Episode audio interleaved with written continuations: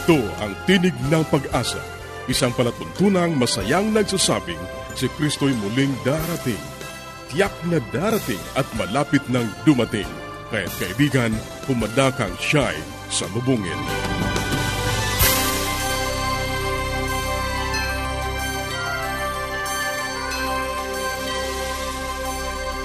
Ang programang ito ay inihahatid ng Adventist World Radio at ako ang iyong kaibigan, Ner Caranza, nag-aanyaya na samahan niyo kaming muli sa 30 minutong paglalahad ng mga kaalaman sa malusog na pangatawan, masaya at matatag na sambahayan at higit sa lahat sa pagtuklas ng pag-asa na nagmumula sa Biblia.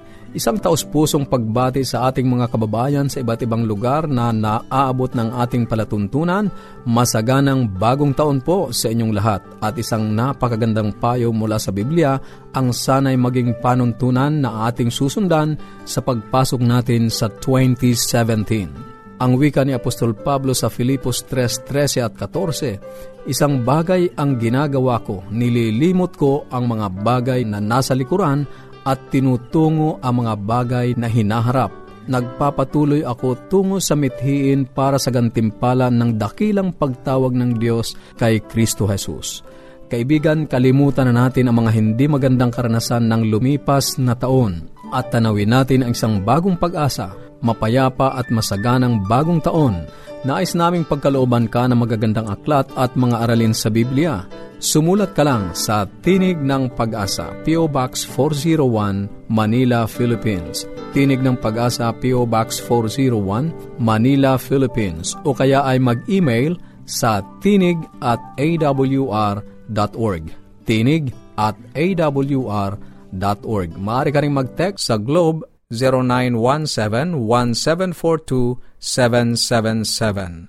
0917-1742-777. 0917 at sa Smart 0968-8536-607. 0968-8536-607. Maaari ka rin magpadala ng mensahe sa ating Facebook page, facebook.com slash awr Luzon, Philippines. Facebook.com slash awr Luzon, Philippines. O dumalaw sa ating website www.awr.org www.awr.org Sa ilang saglit, ang buhay pamilya.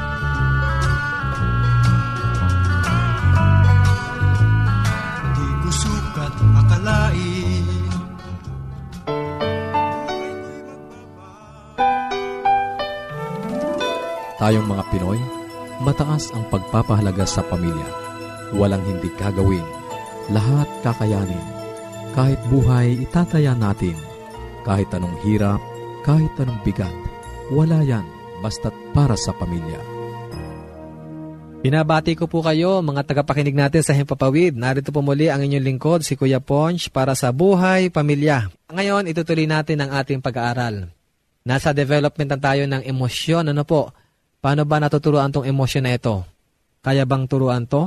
Ito ba ay kayang disiplinahin? Siyempre, ano po, sapagkat ang Diyos ang nagbigay sa atin ng kakayahan, nang likain niya ang tao. Sabi niya, inyong i-manage, no? Kayo ang maging pangulo ng lahat ng mga bagay sa lupang ito. At siyempre, kasama na rin yung ating damdamin. At siyempre, kayong mga magulang, kayong mga immediate family members, o kayong mga guardians ng mga bata o ng ating mga kabataan, napakalaki ng inyong roles para ang emotional makeup ng tao ay ma-develop. Ano po? So, pag sinabi nating emotional development, involved po rito yung tinatawag nating temperaments or moods. Involved na rin po rito yung mga impulses ng ating mga anak. At syempre, involved rito yung ating attitude. Ano po? Yung attitude ng ating mga bata. Kaya napakalawak po niyan. At syempre, sabi nga ng iba, Oh, wala namang kwenta yung emosyon na yan. Hayaan mo na yan. Importante na nakakapag-isip tayo. Pero alam niyo ba, hindi natin pwedeng ihiwalay ang isip sa damdamin. Kasi pag inihiwalay niyo yan, hindi na buo ang pagkatao ng isang tao. Kaya nga para magkaroon ng magandang development yan, ituturo nyo sa ating mga anak ang tamang pag-handle ng buhay. Ano po? Kasi pag ang bata, hinahayaan nyo lang lagi nagtatantrums hanggang sa lumaki, tantrums yan. Hanggang sa adult na nagtatantrums pa yan, ibig sabihin, hindi siya naturuang magdisiplina ng kanyang sarili. Ang tantrums, importante yan sa isang batang maliit, ano ho, talaga nangyayari yan. Yung mga infantile behavior, ano ho, importante yan. Pero pag hindi mo i-guide yung bata sa tamang uri ng behavior, sa tamang uri ng damdamin, minsan nadadala niya ito sa kanyang teenage life, adolescent life, at minsan nadadala pa sa kanyang adult life, at minsan married na siya, ay nagkakaroon pa rin siya ng tantrums, ano ho. Kaya nga, ang roles natin, kung sakaling meron mga emotional tantrums o emotional behaviors na favorable or unfavorable ang ating mga bata, ay i-guide natin sila. Pag maganda ang kanilang behavior, maganda ang kanilang feeling, ah, sabihin natin, wow, nak, tama yung nararamdaman mo. It's nice to feel good. Nice to feel okay. Pag masaya ka, kasi masayang okasyon, okay yan. At pag mga merong may sakit, tapos ang anak nyo ay nalungkot, okay rin yun. Sabi sa kanya, anak, I know how you feel. I know what you feel. Yan, nakakatulong tayo. Kaysa sabihin natin, alam mo, may sakit, tapos tumawa ng tumawa yung anak natin, ay, may sakit, may sakit, nagkatawa pang ganon. Tapos hinayaan lang natin, nare-reinforce yung behavior ng bata. Kasi kinakailangan, pag may sakit, mag-empathize, mag-sympathize yung tao. Eh kung hindi natin tuturuan ng bata na magkaroon ng sympathy, ng merciful attitude, ano mangyayari? Lalaki ang bata na parang manhid, ano parang hindi siya nahasaktan o hindi siya nalulungkot. Kaya malaki ang roles natin para ang bata, may experience niya ang mga emotions na kinakailangan niya maranasan alam ba, may problema na kinakailangan naman ng bata, magalit talaga, at biglang nagalit ang bata. Huwag niyong pipigilan na, Hoy, ba't ka nagagalit? Masamang magalit ah, hindi ka dapat magalit ah. Minsan ganun tayo. At minsan nagkakamali tayong mga magulang. Pero alam niyo ba, anger is a very important part of development na kinakailangan maranasan ng bata yung anger. Siyempre, ibang uri naman ng anger yan, ano? Hindi yung anger na may hatred kinakailangan maranasan ng bata na siya pala nasasaktan din at posibleng magalit. Ang ating ang Panginoong Heso Kristo, nagalit din siya. Maraming mga karakter sa Bible ang nagagalit. Ano?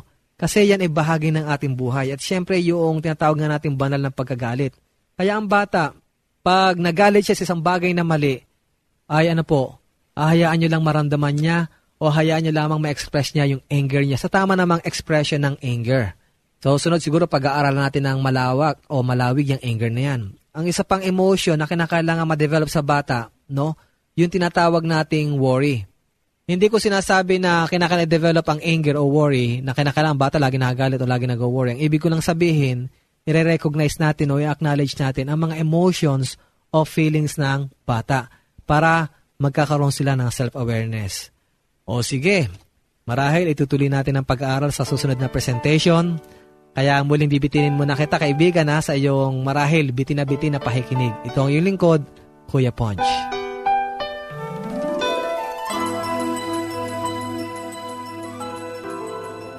Yes, Dad and Mom are coming. I wish my parents will come too. The best way to spend time? It's with family. Adventists care. Ang bahaging iyong napakinggan ay ang buhay pamilya kung mayroon ka mga katanungan o nais mong magkaroon ng mga aklat na aming ipinamimigay ng libre o kaya ay mga aralin sa Biblia, maaari kang makipag-ugnayan sa amin sa Tinig ng Pag-asa, P.O. Box 401, Manila, Philippines. Tinig ng Pag-asa, P.O. Box 401, Manila, Philippines. O mag-email sa tinig at awr.org. Tinig at awr.org org. Maaari ka ring mag-text sa Globe 0917-1742-777. 0917-1742-777. At sa Smart 0968-8536-607. 0968-8536-607. At upang ma-download ang mga hindi napakinggang programa, magtungo lamang sa ating website www.awr.org www.awr.org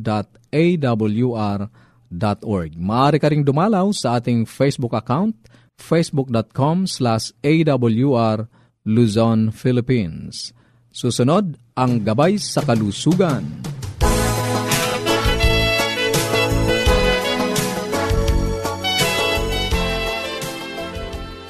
Isang magandang araw na naman po sa ating mga tagapakinig.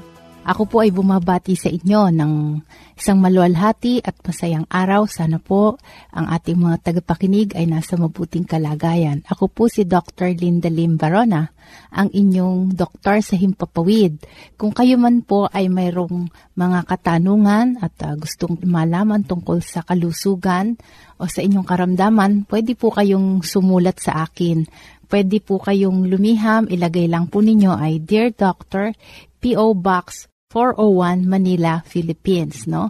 Lagay lang po ninyo PO Box 401 Manila, Philippines.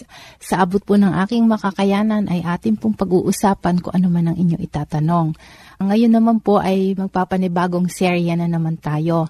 Ang pag-uusapan po naman natin ay tungkol sa mga sakit sa urinary tract or sa daanan ng ihi. At yan po ay magsisimula syempre sa bato hanggang sa paglabas na ng ating urine or ng ating ihi sa labasan, dadaan pa yan sa pantog.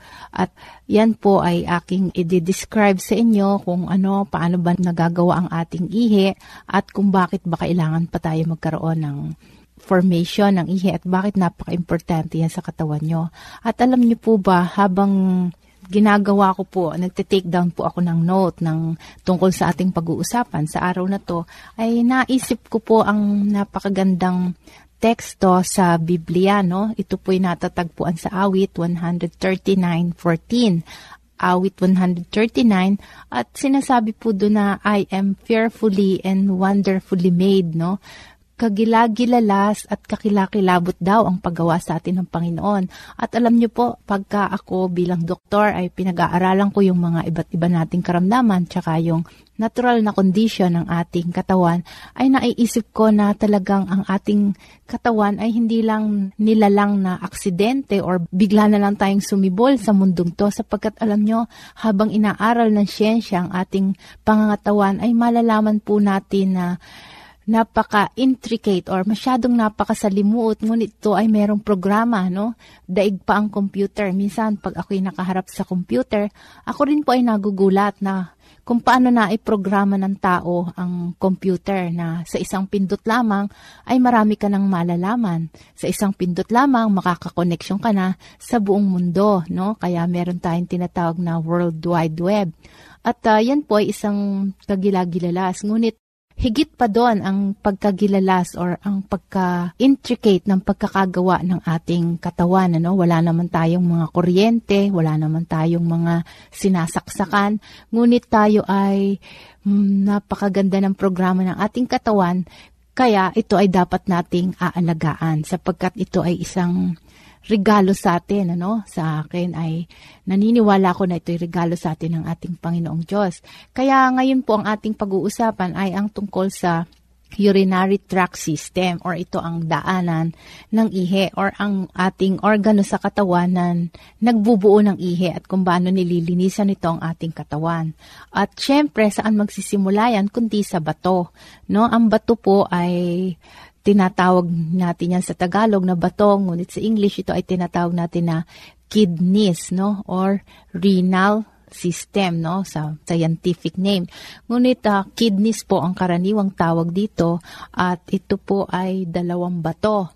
Kung yan po ay hahanapin ninyo sa inyong pangatawan, yan po ay nasa bandang likuran, ano? sa may itaas ng balakang. So, kung nasaan yung, di ba, ang balakang natin ay itong medyo malaking portion ng ating puwitan, at sa itaas po noon, no? kung nasaan na mismo ang ating baywang, no? Diyan po. Kaya yung iba po, pag medyo nananakit ang likod, ay nasasabi na baka siya ay may infection sa ihe. Sapagkat kung namamaga po ang ating bato, ay pwede po talagang magkaroon ng pananakit dito sa likuran na ito, no? Ito ang tinatawag na flank sa English. Sa Tagalog naman ay ito ay masasabi kong nasa may itaas banda, sa may bandang likuran ng baywang or sa may itaas ng balakang. Yan po ay dalawang organo na kidneys at ito po ay kasin lalaki ng ating kamao, no? Yan po ang karaniwang size niyan.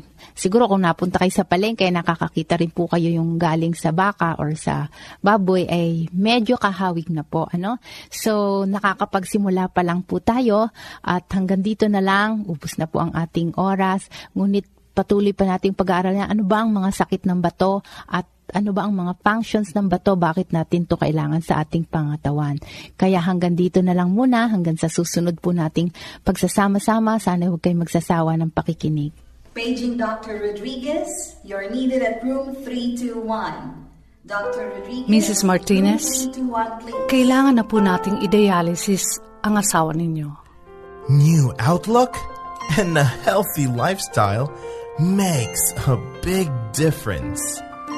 Adventists care. Ang katatapos na bahagi ay ang gabay sa kalusugan. Para sa inyong mga katanungan o anuman ang nais ninyong iparating sa amin, maaari kayong sumulat sa Tinig ng Pag-asa, P.O. Box 401 Manila, Philippines. Tinig ng Pag-asa, P.O. Box 401 Manila, Philippines. O mag-email sa tinig at awr.org. Tinig at awr.org. Maaari ka rin mag-text sa Globe 0917-1742-777. 0917-1742-777. At sa Smart 0968-8536-607. 0968-8536-607. Maaari ka rin dumalaw sa ating Facebook page, facebook.com slash awr Luzon, Philippines. facebook.com slash awr Luzon, Philippines. Dadako na tayo sa ating pag-aaral ng Biblia. Kumusta ka kaibigan? Napakabuti ng Diyos sa iyo.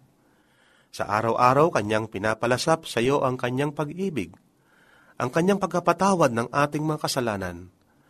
At siya bilang kaibigan, handa tayong tanggapin na Kanyang mga anak.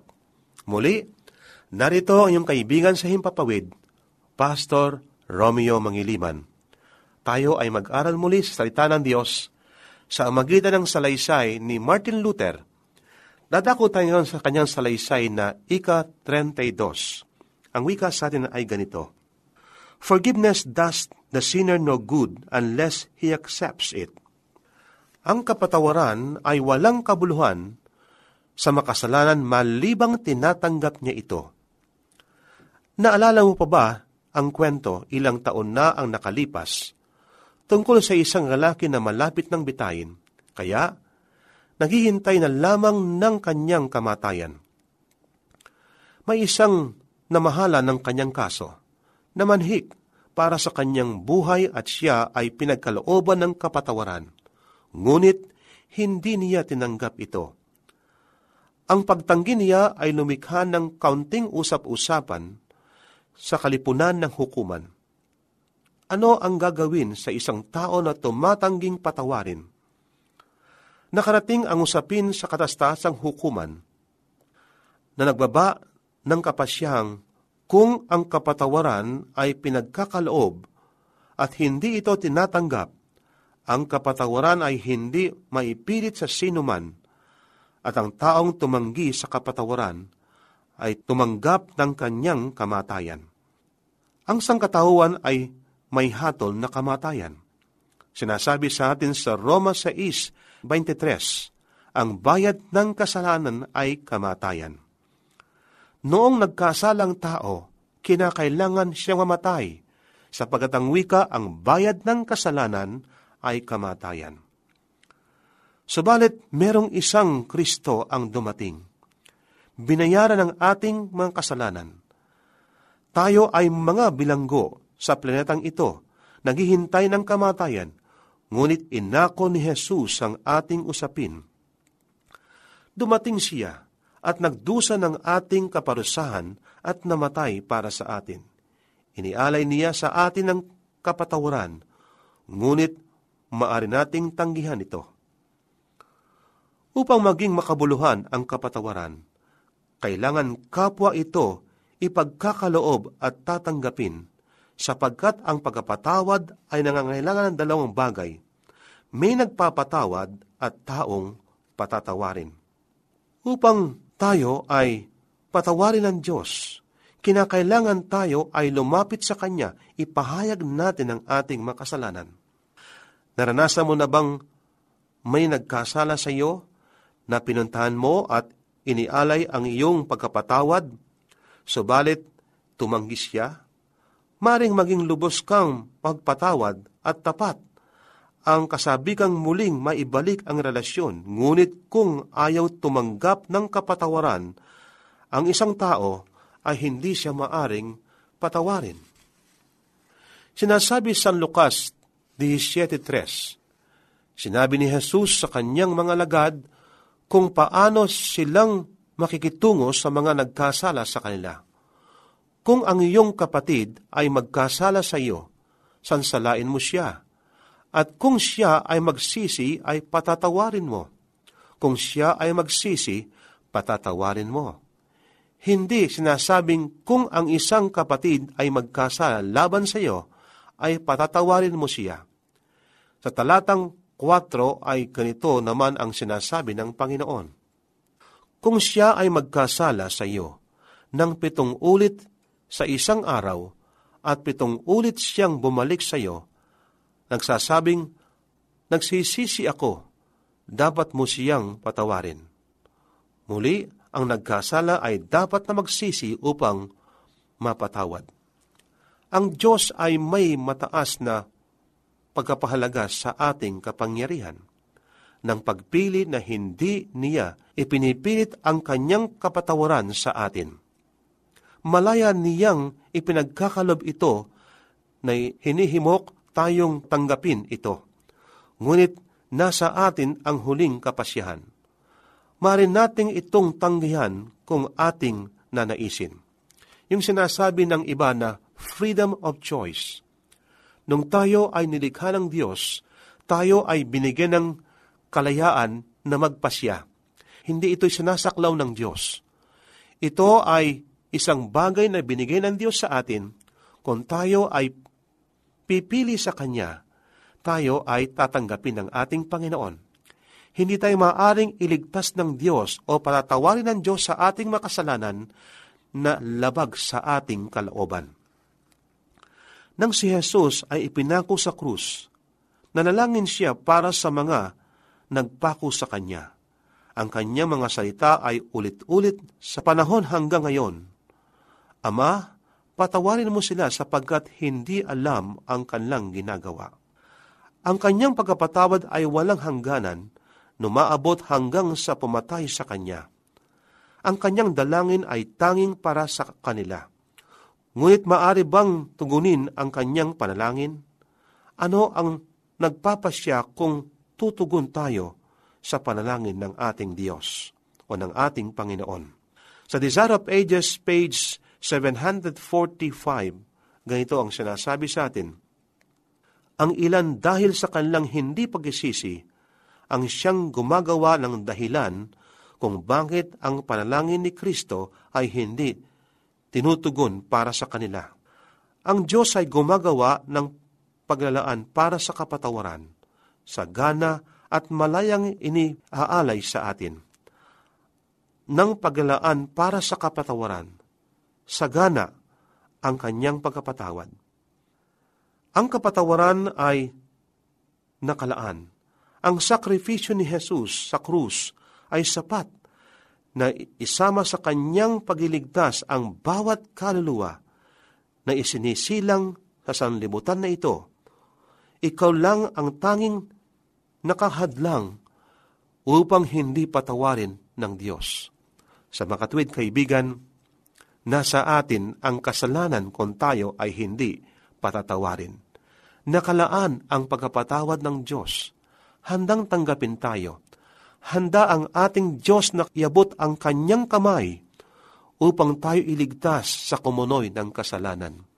Subalit, kinakailangan sa isang tao, tanggapin niya ang pagkapatawad ng ating Panginoon.